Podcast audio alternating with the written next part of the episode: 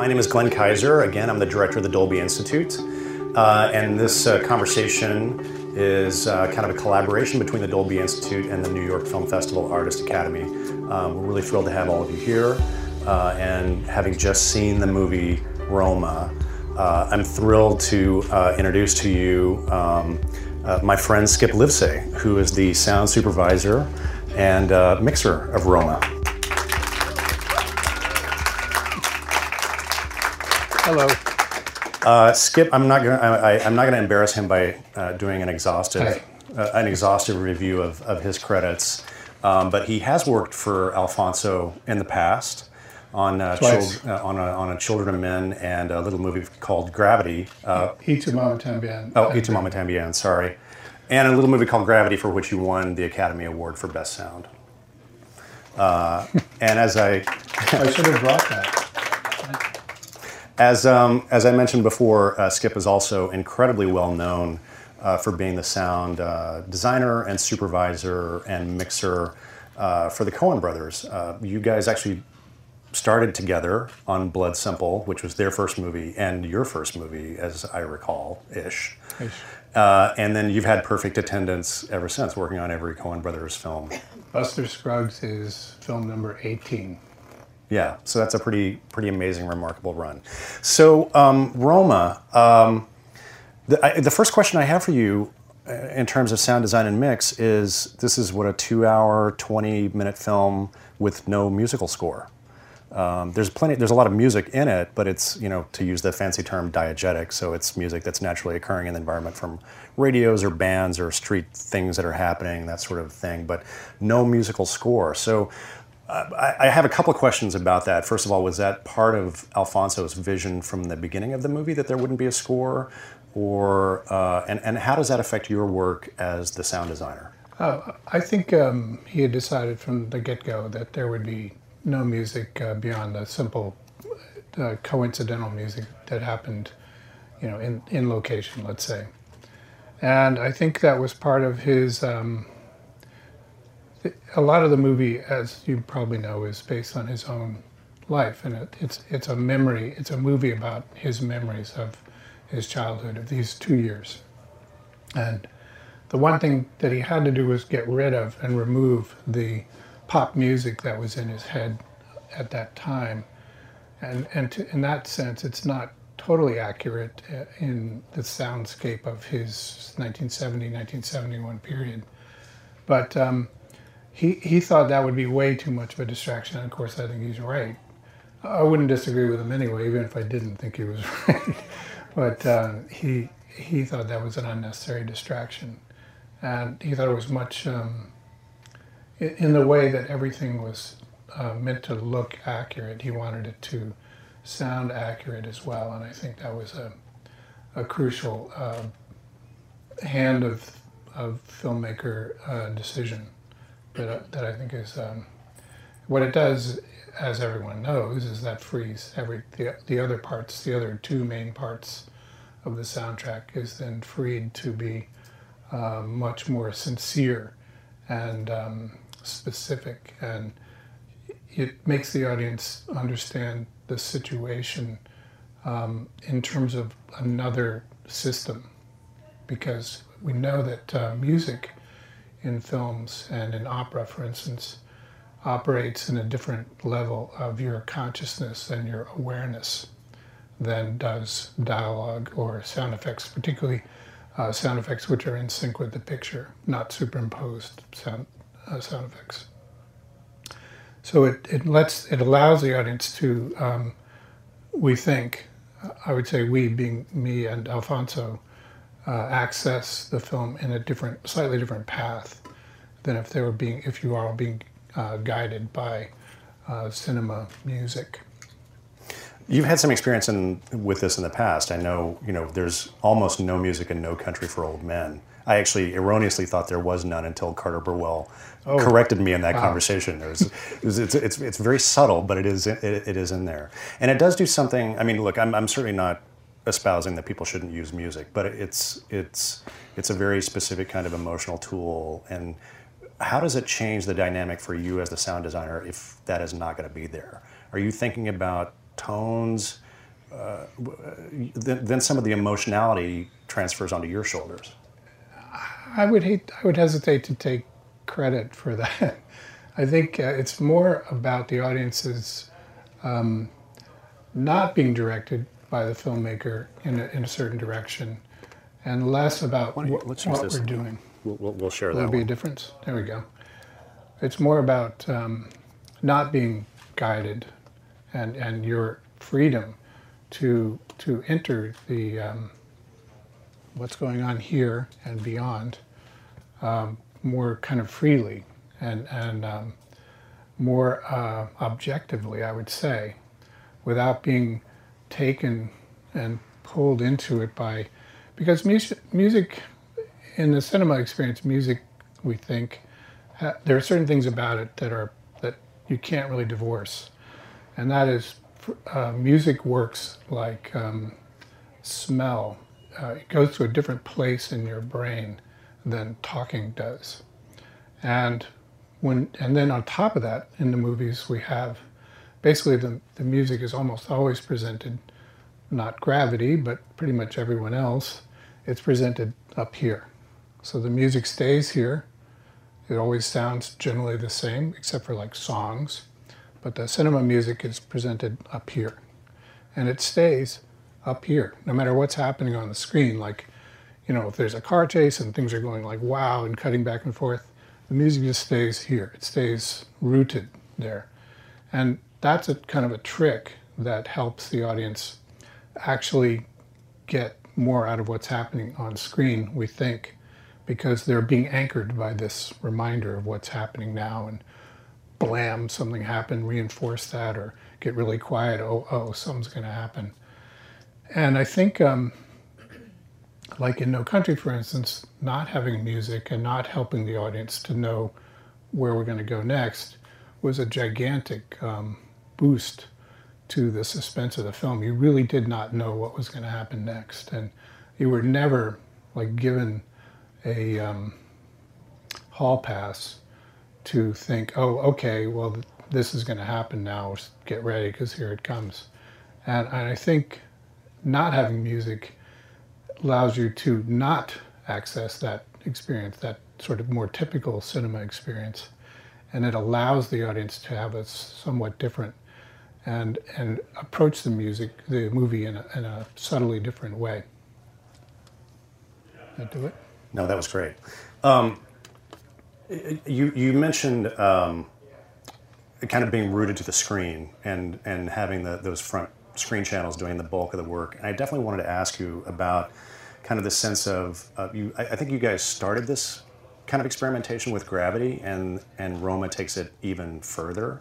Um, I, I have never experienced a movie that had so much dialogue coming from all around me, not just from the from the screen channels. And certainly, you know, uh, you know, I've, I've been in the business long enough to to remember being taught never to never to take, you know, never put dialogue in the surrounds. Uh, never take a dialogue off the screen. So obviously that rule w has been made to be broken, and you guys have pretty much shattered it. Uh, and it has a really interesting effect on the audience. I'm curious, uh, again, was that always part of Alfonso's design? Was that something that you guys played with during the mix and arrived at that? Or what was the sort of thinking behind uh, that, that sort of really powerful um, use of, of the entire acoustic space? Um, I think... Um I, I, again, I wouldn't really claim the design uh, ownership of that idea. It was was something that Alfonso had created for us to work with, and we were uh, totally um, uh, commanded to work in that way. And uh, I think what he, he, of course, could tell you better, but I, I think probably what we were trying to go for was um, a, uh, a feeling of being a um, an observer.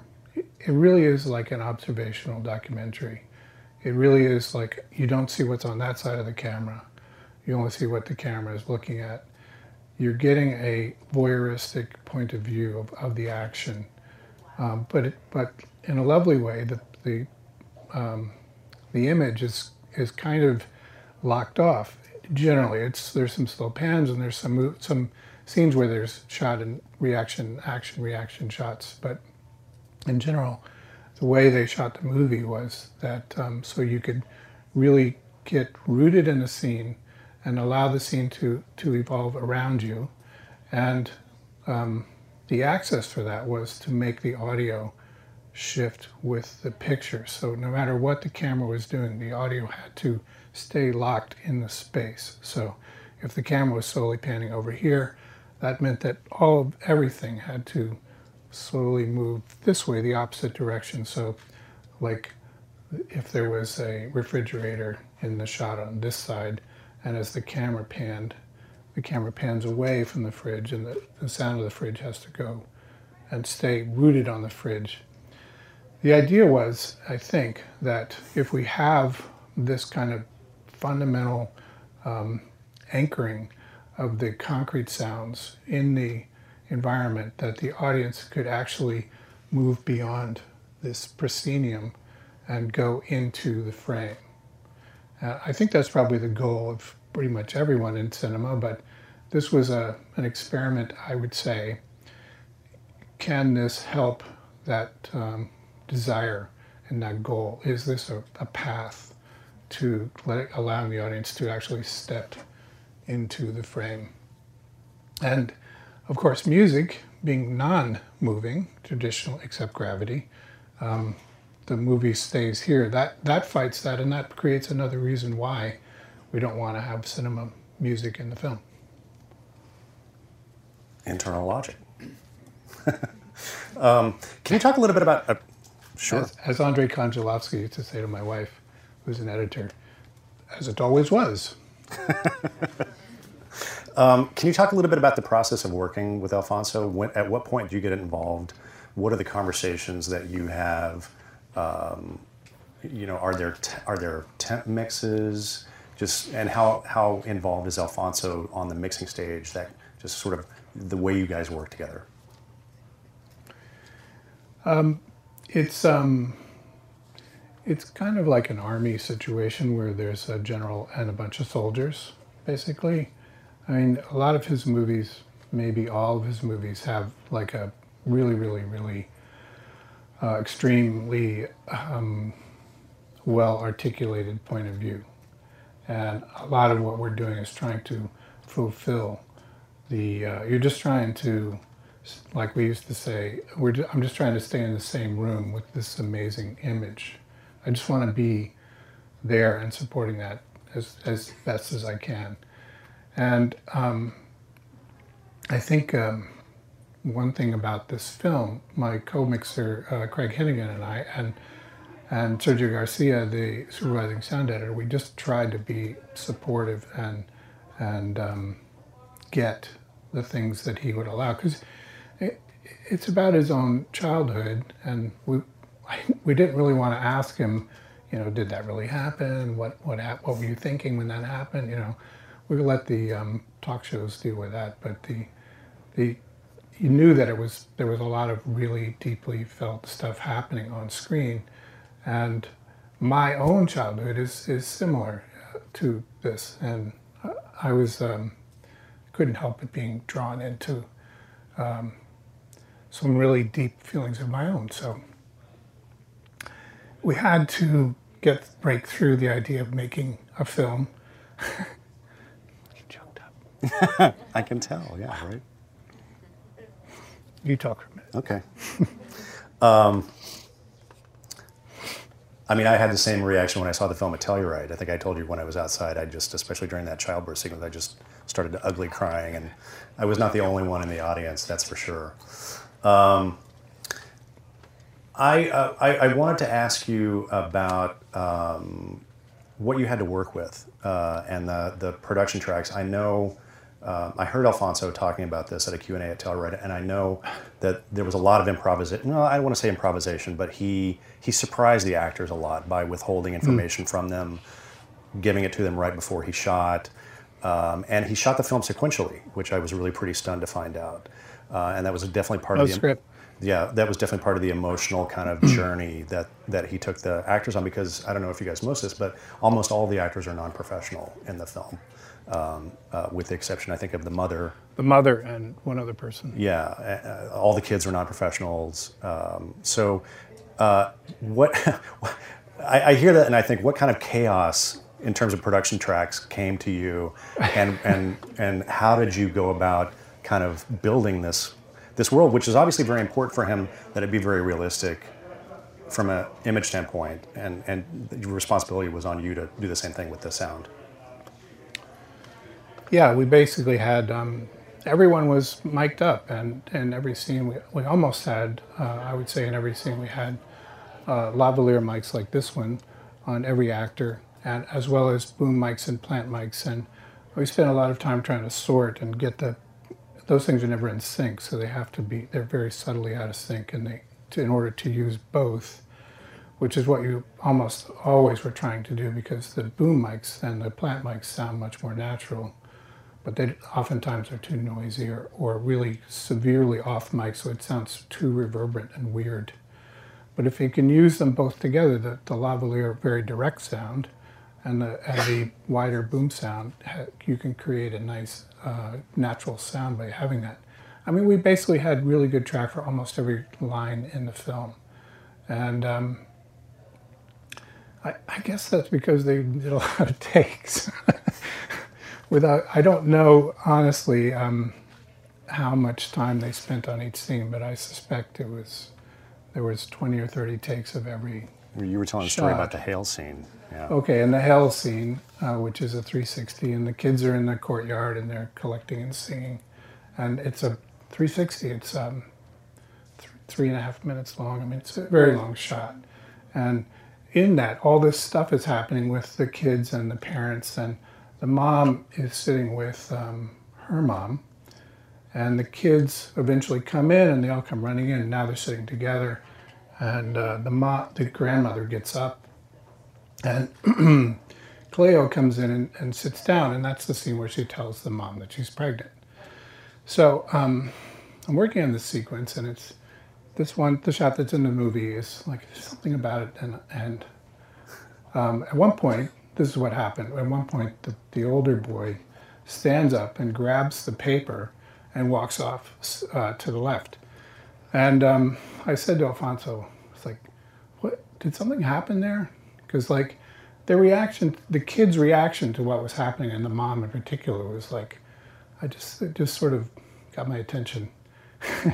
And Alfonso goes, I don't know how you figured that out. What the fuck? Pardon my English, my French. Um, he said, well, that shot is take sixty-eight. So after three days of trying to get this sequence going, they, um, he said, I had to change it up. So I told the boy, I said, when you get to that point in the scene, take the paper, walk off the set, go over there, and we'll see what happens. Yeah. And like, I, I don't know what it is about the shot that got my attention, that made me focus on that, but I said, look at the mother's reaction. It's so, it's so interesting. Like, she's thinking, don't be mad at him because he's trying to, well, they, they were, the mom was trying to get the children to write the dad a letter saying, we miss you, please come home. And I don't know, there's something about that shot that just got my attention. Yeah, yeah, you figured it out. You put, you put your finger right on it. I said, I'm sorry, but that's, I don't know. It's, it's an interesting, it's an interesting thing that could happen only in a film like this. Maybe it's never happened before. They would shoot one sequence like that for several days, and on take sixty-eight, you would change it up. And I guess, you know, like we were talking about, maybe directors have this deck of cards of things they can do to, to like stir the pot. And at a certain point, especially when things aren't working, especially on take sixty-eight, and maybe that's one of the, like a, a director trick that you can do to get the actors to, to shake it up a little bit.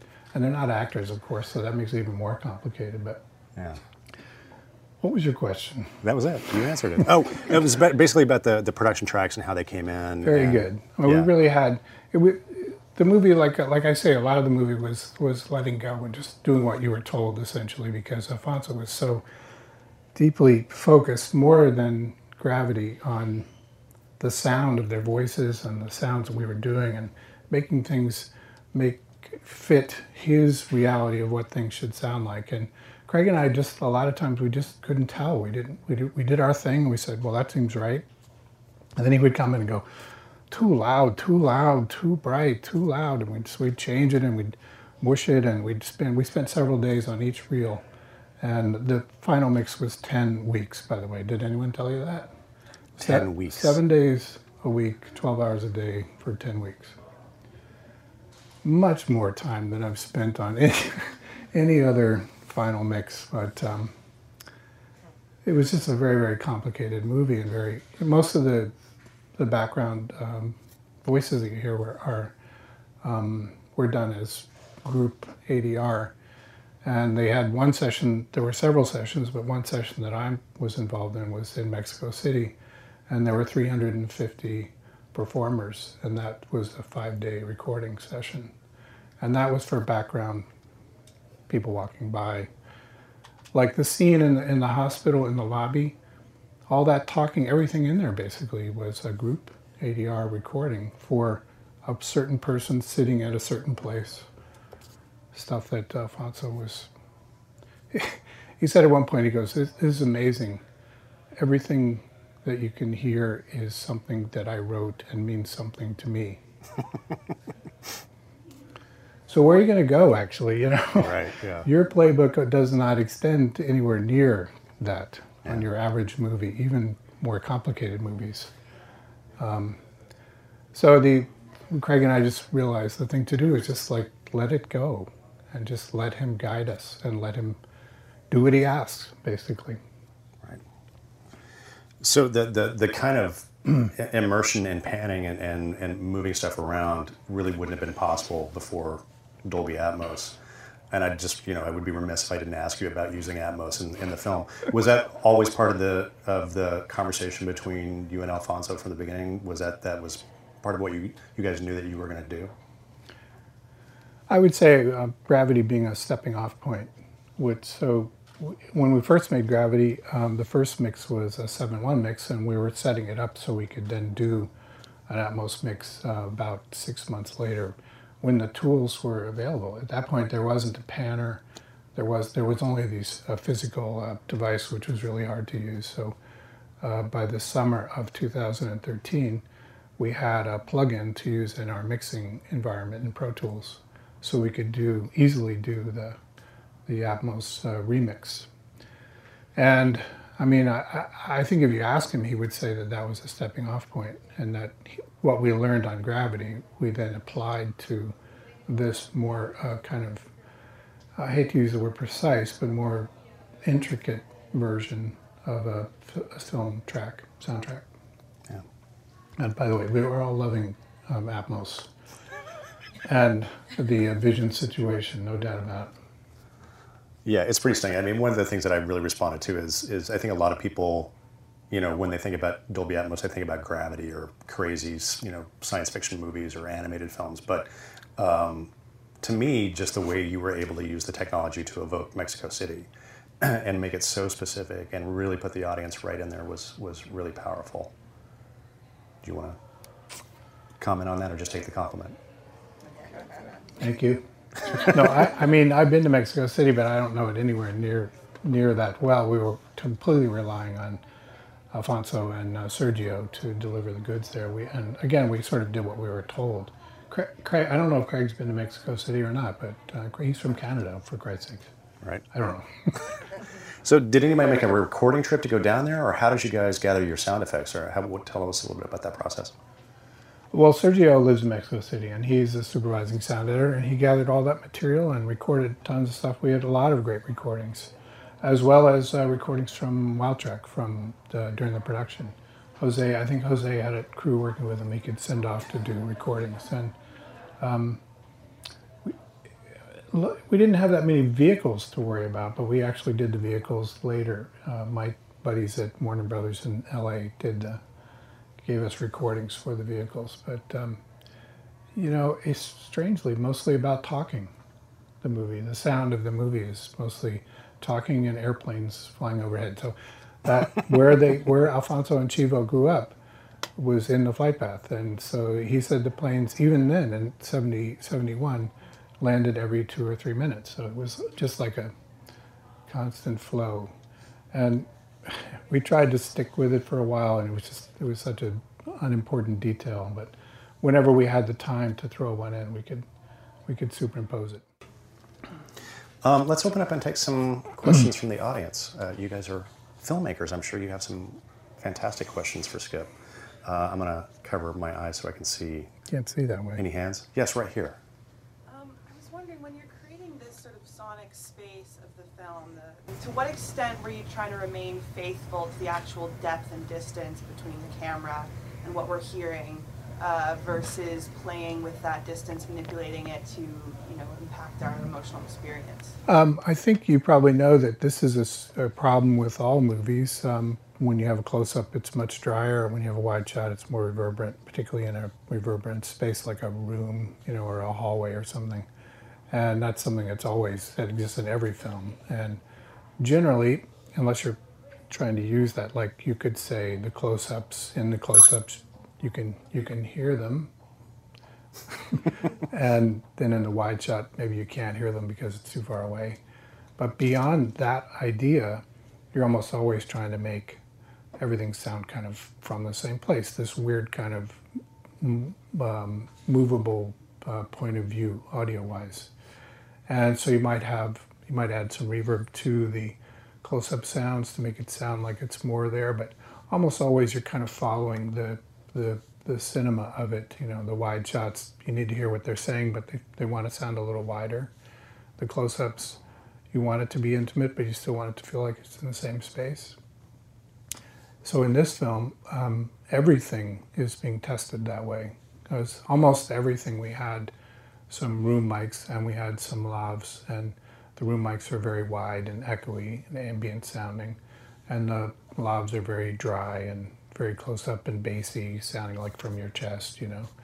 So you're, you're constantly playing that game. And it's helped because we don't have wides and close-ups. We, we have one shot. So you set up a sound kind of tableau for each shot and then just try to stick to it.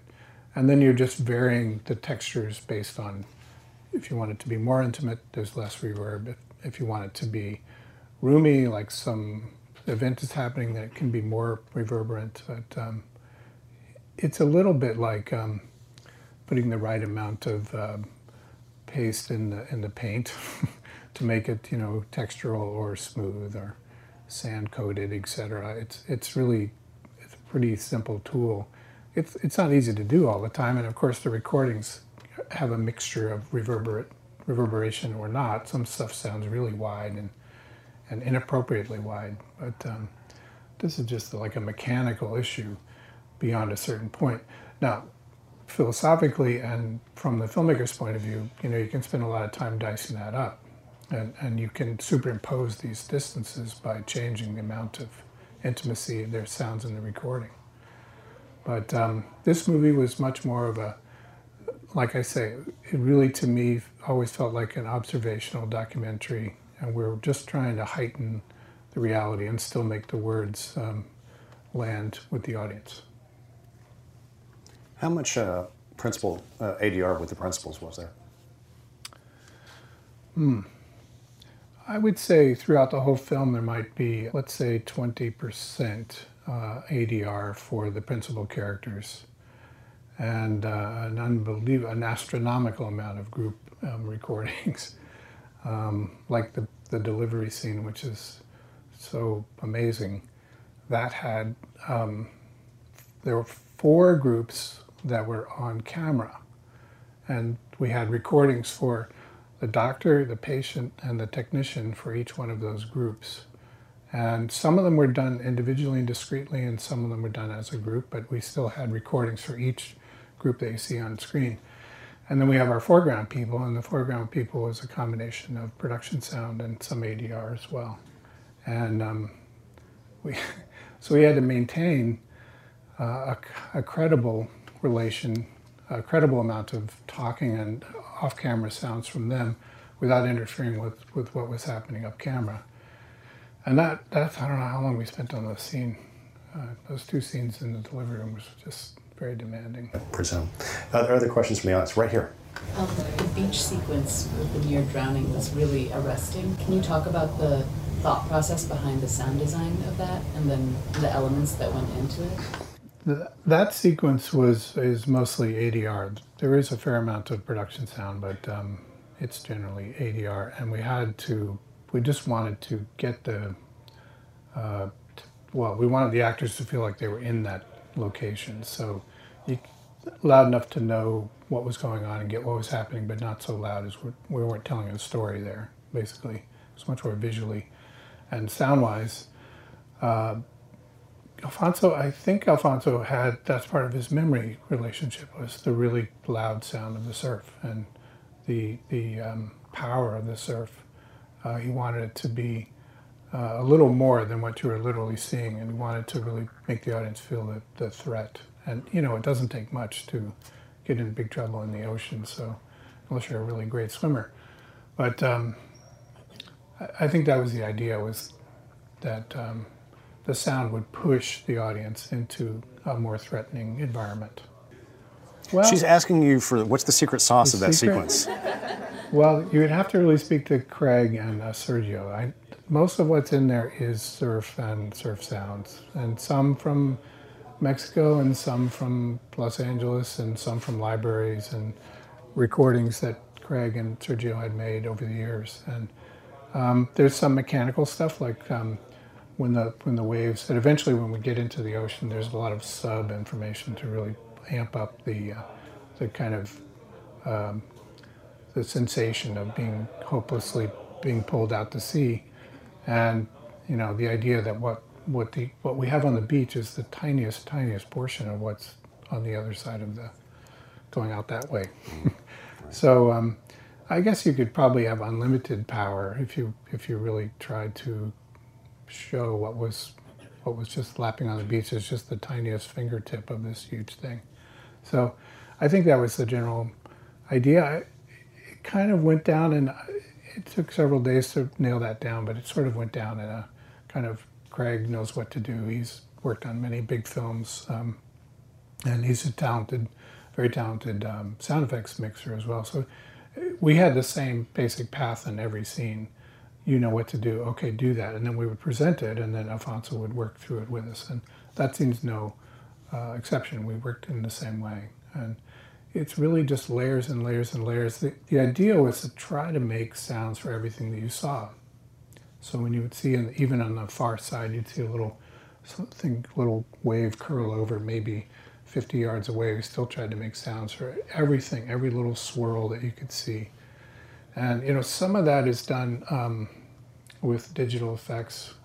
Um, the, the, they were in the water, but they weren't in quite as much danger as you might imagine. And even though they weren't actors and represented by a SAG, they, they, um, it was amped up a bit in C G, although it's, I mean, it's pretty much, it wasn't, it's not like totally different compared to what the raw dailies look like. Does that do it? Um, I did want to ask you about how involved Alfonso is at the mix. Because um, I, I, I know we've certainly, I mean, you know, there, there's extremes. You know, I, you know, I've, I've certainly in the past worked with somebody like Clint Eastwood who, you know, will let the team go for several days and then show up to play back a few reels at a time and give some notes and then disappear mm. for a week and then come back. But then I've also worked with, and I know you've worked with Darren Aronofsky, and when I worked with Darren, we couldn't pre-mix fully without him being on the stage. So where does Alfonso kind of fit in that in that continuum? He's definitely on the far right of uh, aggravatingly always there. No doubt about it. You could say far left, depends on your point of view, but he's um, he is, thank God, the world's greatest authority on what's happening in his movie. And there's no easier way to get at the issues than to have him come in. And he, he of course, puts his finger on the biggest problems right away. Uh, I'm always a big believer in addressing the biggest problems at the beginning, so because then it just gets so much easier and it's more fun. The, um, we work in a very virtual way, so everything is playing, nothing is married or attached, and everything can be removed or changed. And um, that is a big benefit, and nothing is ever recorded until the very end. really. The, the final product is recorded, and that's it. And um, we have um, this Pro Tools system that we work in is, is so flexible that we can, uh, with enough time and energy, you can change, you know, every sound ad nauseum, which we did, we tried to do basically in this mix. And um, he he has um, he has very good taste, and he's very knowledgeable about sound and how it works in films. Um, but he's also um, well he, artistically he's he has worked as an editor. He worked as an editor on this film, and he knows what the editorial process is as well as anyone I've ever known. And He, he does he does like to participate. He really enjoys the sound process in the way that the Coen brothers enjoy it, and uh, Darren Aronofsky enjoys it. He is not like Clint Eastwood, where um, I know from my friends who work with Clint Eastwood, and, and he apparently is, if you hit stop, he, he will say, to go back and change something, he'll, he has been known to say, "Who told you to stop?" And so then if anyone says, well, we need to go back and raise the music, I can't hear that word, whatever it is, he has been known to say, "Let's not overthink this, guys." Alfonso is is on the total opposite end. So Clint would be on one side, and Alfonso would be completely in the other room uh, compared to that notion of how to do the sound. I think we've got time for maybe one more question. In terms of films that are these more kind of, although this is an epic, uh, intimate dramas that live in that kind of like intimate drama space as opposed to a giant action film, who were some of your influences, inspirations um, that you look to? Uh, so the question was about your influence and inspiration, especially when thinking about um, sort of more emotional uh, dramas as opposed to maybe bigger action films. I did, I'm, I'm going to steal the microphone and point out that you are now the inspiration for many people coming up who look to your work with the Coen brothers, uh, you know, as inspiration for, for their work. But let's hear your answer to the question. I don't um, know quite how to answer. I think I, I've always looked at the job as a job. Like, um, and I've always thought, I, I mean, at one point I was going to go to school to study to be an architect. And I, I think that um, a film is like a house. And I think that the craftsmanship involved is, is similar um, in the number of people involved and the number of details and how they can be expressed. And I've always thought of the, the job as, as a way of, um, helping the architect realize his dream, basically. And uh, being in New York, you, you don't really get to work on very many like Star Wars type movies. It's just not a problem. You don't have to worry about getting distracted by shiny objects. There just, there aren't that many. And I worked on a few, like Men in Black, for instance, was done here in New York, but um, there, there not, aren't very many distractions. I mean, almost everything is, is about uh, the story, the performance, um, the filmmaking, and the style of the filmmakers. And it, it is challenging sometimes to, to see what you're doing. I, I worked on a project recently. Um, I think I can tell you this without fear of reprisal. Uh, it's mid nineties, uh, the Jonah Hill film. Mm. And um, I hired my friend Aaron Glasscock, who grew up in the nineties in California and was a skater. And he, he, I thought you couldn't have made a more perfect assignment for my friend Aaron. And we went about the movie and did it in the way that we thought was normal and necessary. And we played back a couple of reels for Jonah, and he was horrified. We had completely gotten it wrong. And Aaron and I were like flabbergasted. We didn't even do that much. It wasn't, you know, it wasn't like Men in Black. I mean, it was, it was a drama.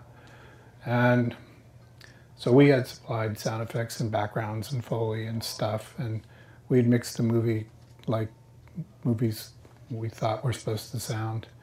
And they said no. And Scott Rudin, the producer, said, "My God, what have you done? And you've done many movies with Scott. And I've worked with Scott a lot.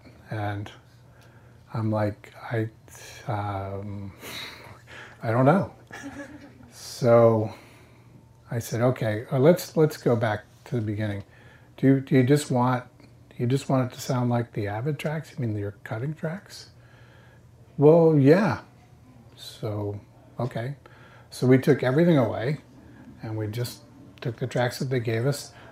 You all know what Avid tracks are. They're the tracks that you're cutting as you're going. So you, as you're editing the picture, you have the sync sound that goes with it, and nothing more added, except for music, and this, this is a music film to a degree.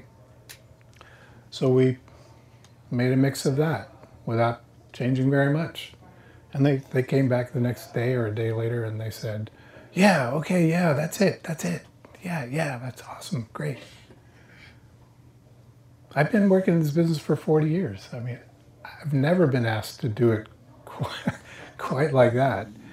And the, the one thing that was um, comforting about that is that we were just doing what we thought was right. And we weren't um, terribly invested in our ideas or our concepts, and it was easy to just go, okay, I, sorry, didn't know. And so I think that's the short, the, it's a very long way of saying being doing, doing what you're told. And of course you learn as you go, and you learn from the movies that you work on. Like with the Coens, for instance, or with Scorsese, we have a kind of, uh, over the years, we have developed a sort of a shorthand, and we refer to the other films, like in that, do it like the way we did in Lebowski, et cetera. But much beyond that, you're really just trying to uh, take, like they say, take away the things that don't sound like a movie and make the things that sound like a movie louder, basically. Is that, I'm not trying to be cute. I mean, I'm really serious. Like, I feel like, you know, of course, your taste and your judgment is what makes that work. But I think it's the simple lesson that I've learned over the years. Okay, I saw you, sir, right here in the middle, had a question, if we can do it quickly before, and then get out. Yeah. Um, like, couldn't that have been avoided if you had had a conversation earlier in the process with Jonah? And that, my original question was, how come sound designers aren't involved in the pre-production like a D P is? I'm glad you asked that, especially with this group of filmmakers, which is, how, how do you navigate discord and artistic disagreement between the two of you, and, and how best to communicate with each other at the beginning of the process, so hopefully that's minimized. Well, of course, we had an extensive um, spotting session with Jonah and the editor, and he was super enthusiastic about the sound design that we were going to do for the movie. I took copious notes. It took the better part of a day. We went through the whole film, as I do on every film, except with, well, even with Joel and Ethan, we spend a fair amount of time talking about what stuff is not clear, not obvious. So I did a movie, um, the um, Miles Davis movie that was directed by Don Cheadle and starring Don Cheadle, called Miles Ahead. And we had a similar breakdown with his editor. We went through the whole movie, scene by scene. We talked about sound design this and sound design that. I keep, sound design is, is, the, is like the bane of this particular question. So we made some sounds at the beginning of Miles Ahead, which is a pretty abstract film uh, in some ways. He had, we talked about sound design, and, and there's a there's kind of a montage sequence at the beginning of the film where we have music and there's a chase scene and how does this relate? And I did a lot of homework on the film, and I knew basically the real story for pretty much everything that was in the film.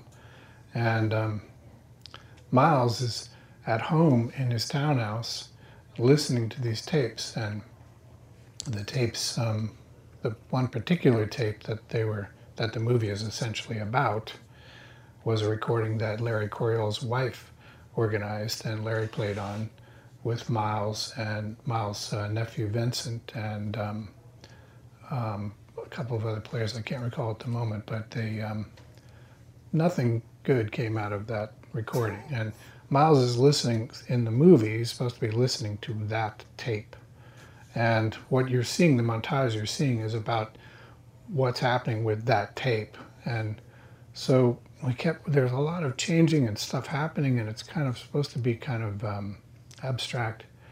And Don and the editor encouraged us to do a lot of radical sounds there. And So we made a lot of radical sounds using tape recorders and a bunch of kind of of the period sort of types of sound manipulation. And um, one day I said, okay, can I show you guys the sequence? I want to make sure that we're doing the right thing here. So Don and the editor came and sat in my little sound design room, and I played back the sequence, and um, they were very quiet. They were sitting behind me, and I went, oh boy, this is one of those times. So I turned and I looked at Don, and Don was like this. I said, that, that we got a problem there, Don. He said, yeah, what, what is all this stuff? I mean, it's all lovely and interesting, and I think I know how you, where, where you're coming from, but like, what, what are we doing? And I said, well, Don, um, to me, sound design means X. And to you, clearly, sound design means something else.